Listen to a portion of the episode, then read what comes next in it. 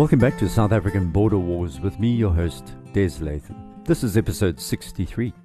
We pick up the seaborne operation story in early nineteen seventy-nine, and much of this episode is based on the book Iron Fist from the Sea by ex-Recce Doe Steyn and his Navy colleague Arne Soderlund. By nineteen seventy-nine, the writing was on the wall for Rhodesia, if not before. The shockwave that had rattled Salisbury in nineteen seventy-five, as Portugal pulled out of Mozambique, weakened the state. After all, all it had was South Africa as an ally, and the nationalist government in Pretoria wanted Ian Smith's government to negotiate a peaceful solution to the Bush War. That was so South Africa's détente attempts with the rest of Africa would be given a shot in the arm. The reality was post-colonial African governments wanted nothing to do with Pretoria, the apartheid government, except for some outliers such as Zambia. Its president, Kenneth Kaunda, had held secret talks with the apartheid government, along with other countries such as Botswana and Tanzania. Up to nineteen seventy-five, eighty percent of Rhodesia's foreign trade had been exported and imported via Mozambique. Now they had to send and receive all goods via Durban. A leftist Mozambique was a haven for Rhodesian guerrillas and a barrier to trade. Needless to say, an upcoming attack on the fuel depot in Beira was very much part of Salisbury's attempt at undermining Frelimo government in Maputo. The S A D F involvement was a critical balancing act and obviously top secret. While Pretoria publicly met and negotiated and privately met and negotiated with some frontline states, behind the scenes they were hard at work blowing up Mozambique's infrastructure. South Africa contributed around forty percent of Mozambique's G D P in the seventies, mainly through the income of more than one hundred fifteen thousand migrant workers and from harbour and railway taxes levied on South African trade travelling through Maputo. So the next mission plan was designed to destabilise Mozambique's infrastructure while ensuring S A D F involvement never came to light. Because it was important to keep the S A D F link secret, the opposition movement Renamo would be credited with the attack. A civil war had broken out after independence, and Renamo was receiving support from the Rhodesians and the South Africans. Operation Dairy was duly set to take place in March nineteen seventy-nine, a combined op with the S A S as the raiding force and for Recce, the insertion and extraction team. It was hoped that by blowing up the fuel depot in Beira, they would halt supplies to Zanla and Frelimo in central Mozambique. The teams would be transported to Beira on board two strike craft, which would then provide support during the operation, which was to take around three days. The fuel depot was well protected by security guards and soldiers and had a trench system dug all the way around. There was also a thirty-seven millimeter anti-aircraft battery stationed less than a kilometre away on high ground, and a large informal settlement or squatter camp had grown a few hundred metres east of the fuel storage area.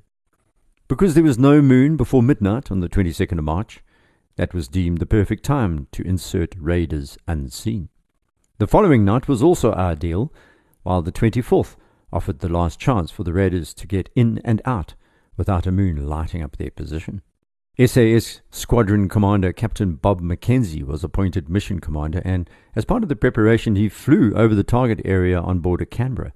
It was important to understand just how well lit the area was, and he discovered that most of the lights pointed inwards on the containers themselves. That meant attackers could creep up to the perimeter fence in the dark. It just so happened that Zanla forces had blown up Salisbury fuel depot in December nineteen seventy-eight, so it was a bit of tit for tat.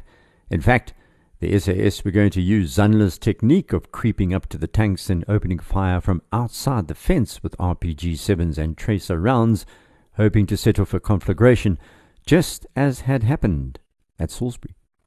As part of the planning, Mackenzie headed off to Salisbury's damaged oil depot and questioned the manager about which tanks would ignite the easiest, which had petrol or diesel or tar.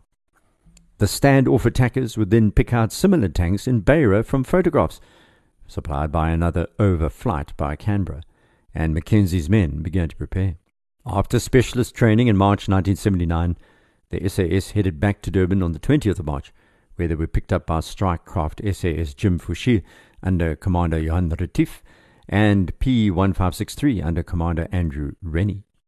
Commander Woodburn was Ops Leader Commandant Kinghorn, the boat group commander. It was midnight on the twentieth of March when these two strike craft slipped out of Durban harbour, with their S A S and four recce teams aboard. Backing them up would be a Telstar flown by Rhodesian Air Force and two S A Air Force Pumas ready for emergency extraction if required.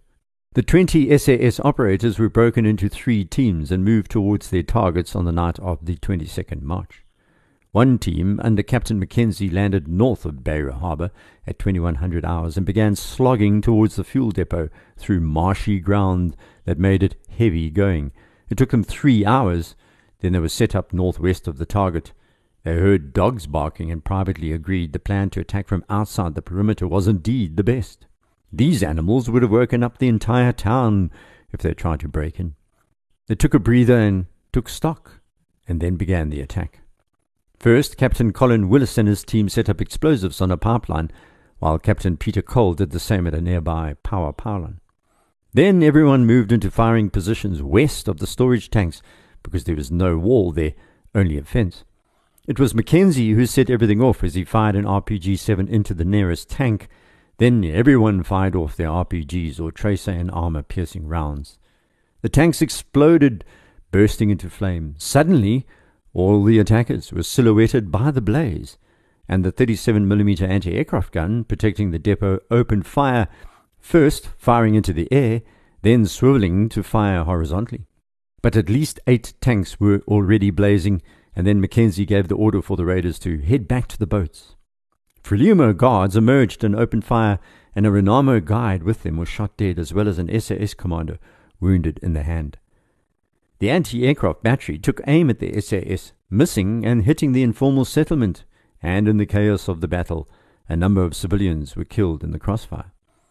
The S A S had to move as quickly as possible back to the Zodiacs, hearing the pylons and pipeline being blown up by their explosives as they did so. They arrived back at the beach at oh three thirty, attended to the wounded S A S raider, then pushed the Zodiacs offshore and turned to leave. Meanwhile, an American-registered ship of the Lykes line was radioing Beira, saying, "This is the Sheldon Lykes. What the f*** is going on?" They will feature again in this episode. The return journey was uneventful except for strike craft P fifteen sixty-three, which had engine trouble caused by idling with its exhaust underwater to muffle the sound, so could only cruise at reduced speed back to Durban. Eventually, they arrived back safely and debriefed. Six storage tanks of Mozambique's Petromac company had been destroyed, and the tanks belonging to Caltex, Mobil and Shell were damaged. About four million litres of fuel had burned away. This was deemed a big success, but came with an irony. A South African firefighting team that had helped the Rhodesians extinguish their fuel fire in December after the Zanla attack now headed off to Beira, where they helped put out the storage fire, which of course had been caused by their own countrymen. It took two days to complete this action. The firefighting team was headed by Rodney Camp, and he was quoted later saying that Mobil had lost twenty percent of the fuel in its tanks and would take around sixteen million dollars to fix the facility, and would only be fixed in around twelve months. Renamo claimed responsibility. So at this stage, the Mozambicans still did not know that the South African Defence Force and the Rhodesian S A S were jointly behind the mission. It wasn't long before another more audacious mission was planned, and this time the S A D F and S A S bit off a little more than they could chew. Operation Boxer was to be the penultimate seaborne operation involving the S A S and four recce before Zimbabwe independence was signed and sealed. Set for September nineteen seventy-nine, the idea was to damage Beira Harbour and close it to commercial shipping, while also releasing Renamo prisoners held in a facility in the town. The main targets were also two dredges and a dry dock. These were important to keep Beira's silted channels open. The port is not a natural harbour and needs constant dredging, while the dry dock destruction meant there would be no place to fix the dredges. The other targets were a telephone exchange centre in the town C B D and a warehouse supposedly stocked with Zanla weapons, and, of course, they were targeting a local jail. Renamo fighters were locked away there, and the idea was to kill the guards and release all the prisoners. The strike craft deployed was the P fifteen sixty-one under Commander Tony Cole and the P fifteen sixty-two commanded by Massey Hicks, while Lieutenant Commander Arne Soderlund was appointed as acting O C so that he could build experience in these sorts of raids. Sunday, the sixteenth of September, was initially earmarked as Attack Day because there would be fewer civilians on the streets, although Frelimo was known to patrol Beira night and day. Ten S A S operators, commanded by Captain Willis, would hit the main targets in the C B D, the telephone exchange, and the prison. A team of five would target the warehouse at the dock. Two divers would mine the barges and the dry dock. The Rhodesian Air Force was tasked with support, providing a Dakota Telstar comms link along with two Cessna C three thirty-seven Lynx aircraft, which would circle to provide coverage when the Dakota refueled, as well as four Bell Cheetah choppers, which would provide emergency extraction support. A second para-Dakota was also set up to drop reserves if any of the choppers had technical issues. The Rhodesian Air Force also lined up four Hawker Hunter attack jets, just in case. After training at Langeban, the raiding teams boarded the P fifteen sixty-one and fifteen sixty-two strike craft in Durban on the fourteenth of September, turning into an increasingly fresh northeasterly wind and heavy sea as they headed towards Beira. This was going to slow them down. Most of the S A S and Recces became extremely seasick almost immediately, with the ships being battered by the wind and the seas, and had to slow to fourteen knots. It was then that a huge wave broke over P fifteen sixty-two, shattering the screen of the optical director just behind the bridge and flooding the wheelhouse. The lead lookout escaped possible fatal injuries at that moment. He just dropped his head on his hands as he was extremely sick, and the shattered flexiglass flew past his prone form. Then Commander Massey Hicks collapsed. It wasn't seasickness, he had measles. They decided to press on nevertheless, and Lieutenant Commander Soderlund took command.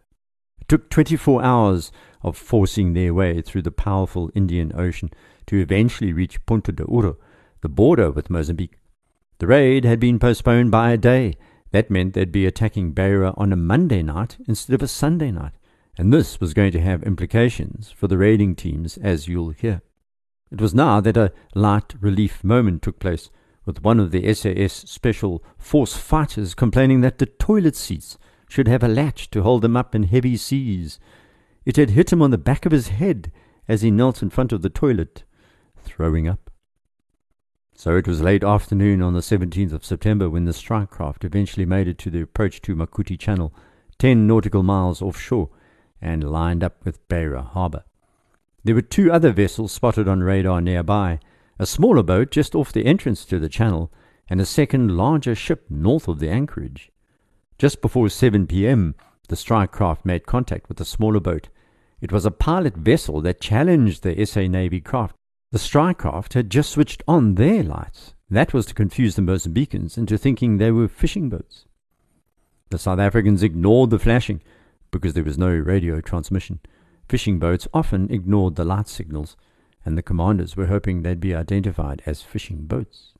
P fifteen sixty-one turned slowly to the south, loitering in position.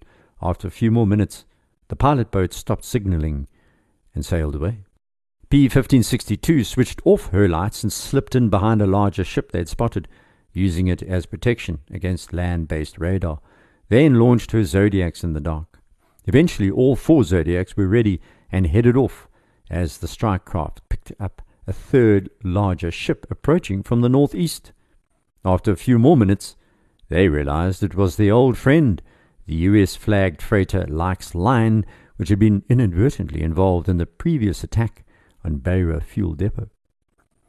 Zodiacs one and two, co-swained by Captain Och Otto and Sergeant D W Smith, carried five S A S raiders each, and they were headed for the telephone exchange and jail. Sergeant Boertus led Boat three with its two attack divers, Corporal Gavin Christie and Putty Putkita, with Corporal Fred Wilkie on standby. The fourth Zodiac was headed up by Warrant Officer Ken Bruman and carried five more S A S raiders, who were going to attack the warehouse in the port. As they approached the coast, they split into two pairs, and the two Zodiacs of S A S raiders landed on a beach near Beira, from where they clambered through the difficult muddy mangrove to lay up. It was what happened to boats three and four that was going to change this mission significantly. By twenty-one hours oh five, they were four hundred meters off the dock entrance, and the two divers dropped into the water with two twenty kilogram leech limpet mines they were going to use to blow off the dry dock gate. It was only when they approached the doors they realized that these were not operated with a single mechanism and were hinged at the bottom. The usual construction was a side gate. Now they had to dive deeper than the Oxygen fifty-seven rebreather aqualungs were designed. These were being used because they didn't leave a bubble trail, but were only rated to eight meters. Now Christie and Putkita were going to nine. Their troubles were just starting, because they then discovered thick mud over the bottom hinges, which they had to remove. At this point, a guard suddenly approached the dry dock and was watched by the Recces on the boats. When he got close, one of the raiders shot him with a silenced weapon. Crew on nearby fishing boats didn't hear the shot and seemed to be going about their business as usual. The divers had decided to use both mines together when one of the mine pins broke off. They then set the timers for six hours and headed back to the waiting Zodiac, pulling themselves along the buddy line. That was at twenty-one hours forty-seven. The mine should only detonate next day at about three a.m., they thought. But it was not to be. Three minutes later, at twenty-one hours fifty, the charges detonated, sending a blast wave from the dry dock out towards the divers, who were still underwater. Luckily, they were protected from the main blast by the end of the dry dock, but the shock waves still threw them around underwater, and both had their eardrums perforated. Still, they managed to surface and called the Zodiac by radio. By now, all hell had broken loose in the port. Guards began firing on both boats. The divers had to duck back underwater and swam out to their emergency rendezvous point, where they were picked up half an hour later. Meanwhile, Captain Willis and his S A S team had arrived at their lay-up position on the city side of the mangroves and changed into Frelimo uniforms. At twenty-one hours forty-five, they walked into the city, pretending to be a patrol, while two operators were left behind to secure the route out. The raiders were armed with a mixture of weapons, A K forty-sevens and American one eighty submachine guns fitted with silencers, and they also had R P G sevens. The one eighty machine guns were point two two L R weapons, but had one hundred seventy-seven round magazines and could fire at around one thousand five hundred rounds a minute. A magazine would empty in seven seconds and destroy any target in its way. It was twenty-three hundred hours when they made it into Beira city centre, trying to appear as calm as possible, walking at a leisurely patrol speed. They had no idea what had happened in the port. They discovered that Monday night in Beira is busy, and worse, they emerged from the shadows at precisely the moment that revellers were leaving a cinema. The blackface cream they'd applied and the uniforms weren't going to help if someone walked up to them, but the S A S decided to head to the telephone exchange anyway. There, the raiders discovered their intelligence had been wrong. There were many more guards than the two they expected. And worse, there was a big convenience store near the back gate they were hoping to use. People were hanging around the store. The S A S team slipped into an alleyway to wait for things to die down. A night watchman spotted them and ran to the Frelimo guards at the telephone exchange and warned them. There was trouble coming. Fifteen minutes later, a proper Frelimo patrol approached and turned into the alleyway. Captain Willis and Lieutenant Mike Rich, carrying the silenced machine guns, walked right up to the patrol and shot the leader and his two I C. They dropped dead. The Frelimo patrol stopped, but the members didn't immediately fire back, and the S A S used the moment to climb over a nearby wall, withdrawing back to their lay-up position. Another Frelimo patrol emerged, and in the ensuing gunfight, one of the soldiers was killed along with two civilians. One of the raiders then ran into a shop on the way back to the mangroves and threw a handful of Renamo pamphlets inside as the shop owner stared, but this S A S raider then made the mistake of shouting, "Yeah!" in English. That went unreported, but it was a slip-up. Luckily, it appeared no one noticed or didn't say anything, but the plans had changed. Back at the docks, the warehouse attack had been cancelled, while the S A S could no longer attack the telephone exchange and the jail. The teams hurried along as they crossed a salt marsh, then made another mistake. One of the operator commanders had put his S A S A seventy-nine radio on the ground as he assisted his men over a pipeline while they were being followed, and somehow he left this radio behind. This was a critical error. Along with the radio, he'd also left codes and procedures on a sheet, which was going to lead to a big change in their next operation. Frelimo found the radio, thought it had been booby-trapped and blew it up. The team made it back to their recovery position and the exhausted members were withdrawn. Being recce's, however, the divers back at the port didn't want to give up.